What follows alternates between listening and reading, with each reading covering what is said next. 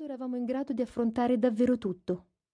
Ricordate quella deliziosa paura provocata da un gioco ben architettato, con situazioni che mai nella vita avremmo affrontato? Quelle erano visualizzazioni ed eravamo tutti bravissimi a guidarle da soli, partendo da noi stessi. Per la maggior parte degli adulti è invece molto difficile staccarsi dalla realtà, visualizzare e ottenere da soli risultati apprezzabili e soprattutto consapevoli. Un attimo, un'immagine fugace e torniamo al nostro quotidiano. Le preoccupazioni ci assillano, la realtà ci tiene fermamente ancorati a terra. La presenza di un conduttore della visualizzazione rende molto più facile il processo di immaginazione. Possiamo affidarci alla voce che ci accompagna e lasciare che le immagini evocate e descritte prendano forma e attraggano tutta la nostra attenzione. L'esperienza della visualizzazione guidata è simile a quella in cui si è accompagnati per mano su un sentiero sconosciuto. Il sentiero della visualizzazione è sconosciuto, sempre, anche quando si ripetono le stesse visualizzazioni, la condizione con la quale noi ci predisponiamo ad ascoltarle è diversa e diverse saranno le sensazioni che quel viaggio ci farà provare. La nostra mente, o meglio, la nostra coscienza, perfettamente consapevole dei nostri bisogni, selezionerà quello che le serve in quel momento per elaborare e risolvere ciò che la mette in disequilibrio. Ecco perché è consigliabile ripetere la stessa visualizzazione, sarà ogni volta un'esperienza nuova. Durante la visualizzazione, una parola o la descrizione di una situazione vengono udite e filtrate dal cervello limbico in base alle informazioni già contenute in memoria.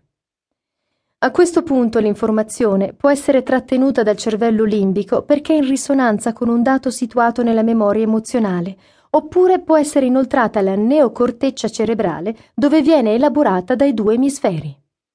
Ricordiamoci però che durante la visualizzazione ci troviamo in uno stato di coscienza alterato e la reazione agli stimoli proposti sarà prevalentemente dettata dall'emisfero destro, attraverso, ancora una volta, un'interpretazione sensitiva emozionale. Per esempio, durante la visualizzazione, associando la descrizione di una condizione abitualmente sgradevole ansiogena, uno stato di totale relax, fiducia nelle proprie risorse o protezione, sarà possibile imprimere, per così dire, nella banca dati del cervello una nuova informazione di valenza positiva. E non solo. Ricordiamo che nel momento in cui il cervello percepisce delle sensazioni gradevoli, Attraverso l'ipotalamo attiva il sistema endocrino e la secrezione di ormoni in grado di abbassare sensibilmente il livello di stress dell'intero organismo. Secondo queste logiche, la visualizzazione sull'inverno, ad esempio, ci riporta a una situazione potenzialmente pericolosa proprio per le caratteristiche della stagione fredda. In tempi remoti per l'umanità il freddo implicava una difficoltà di approvvigionamento potenzialmente letale.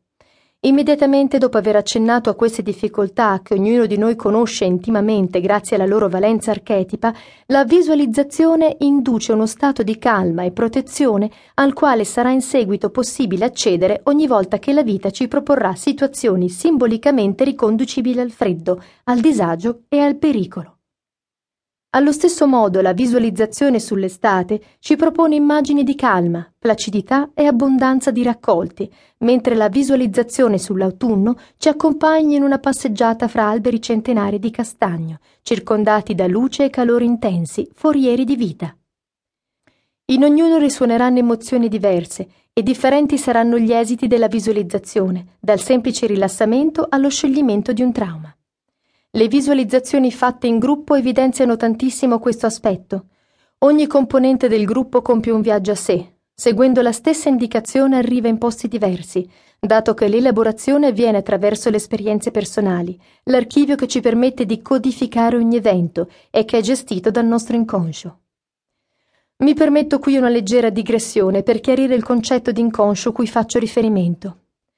Sappiamo che per Freud il concetto di inconscio designa quell'insieme di contenuti rimossi o accumulati in noi dalla nascita.